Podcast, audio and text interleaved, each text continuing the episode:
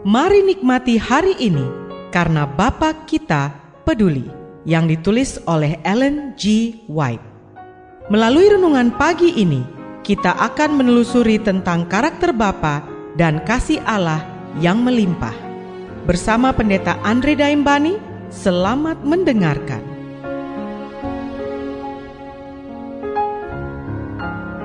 Shalom, selamat pagi saudaraku. Renungan pagi kita hari ini 8 April berjudul Di atas kabut keragu-raguan. Ayat intinya diambil dari Mazmur 31 ayat 25. Demikian firman Tuhan. Kuatkanlah dan teguhkanlah hatimu, hai semua orang yang berharap kepada Tuhan. Mari kita dengarkan penjelasannya. Orang-orang Kristen yang sudah amat berpengalaman pun sering diserang dengan keragu-raguan dan kebimbangan yang paling membahayakan. Jangan pernah menganggap bahwa untuk godaan ini Anda tak berpengharapan. Berharaplah kepada Allah, percayalah padanya, dan bersandar pada janji-janjinya. Bila mana iblis datang dengan membawa keragu-raguan, dan ketidakpercayaan.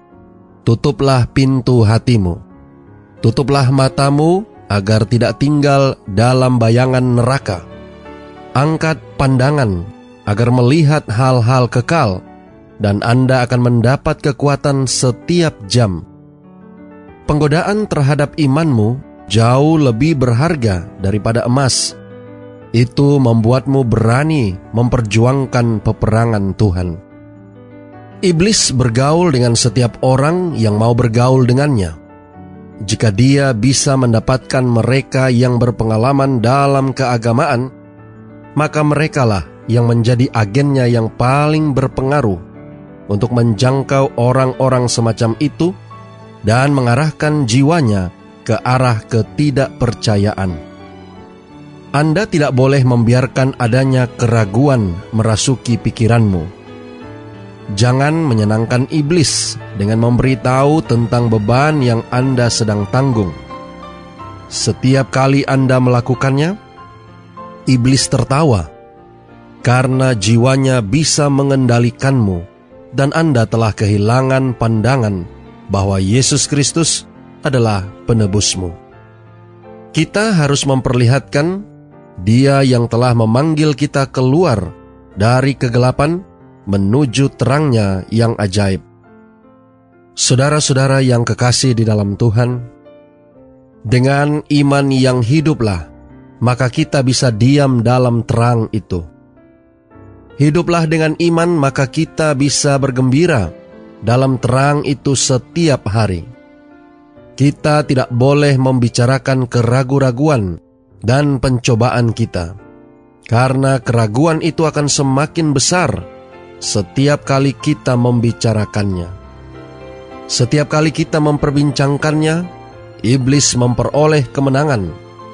Namun bila kita berkata, Aku berjanji menjaga jiwaku tetap di dalam dia, sebagaimana seorang saksi setia, kemudian kita bersaksi bahwa kita telah menyerahkan diri sendiri kepada Yesus Kristus tanpa syarat, lalu Allah memberikan kita terang dan kita bergembira di dalam Dia. Jiwa yang mengasihi Allah naik mengatasi kabut keragu-raguan. Ia memperoleh pengalaman hidup yang dalam, luas, cerah, dan menjadi lemah lembut dan seperti Kristus. Jiwanya diserahkan kepada Allah, tersembunyi bersama Kristus di dalam Allah. Doa kita hari ini. Bapa, terima kasih. Melalui renungan pagi ini, kami boleh diajarkan agar kami boleh selalu mengalahkan akan kabut keragu-raguan dalam kehidupan kami.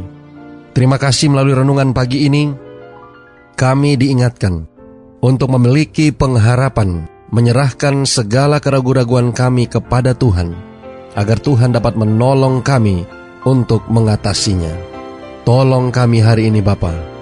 Biarlah dengan pertolongan kuasa roh kudusmu, kami boleh disanggupkan untuk menjauhkan dari segala pemikiran kami setiap keraguan-raguan akan penyertaan dan berkat Tuhan bagi kami, dan agar kami boleh dapat disanggupkan untuk bergantung sepenuhnya kepada Kristus sebagai sumber pengharapan kami. Terima kasih Bapa. Inilah doa dan permohonan kami kepadamu. Di dalam nama Yesus kami berdoa. Amin. Selamat beraktivitas. Tuhan memberkati.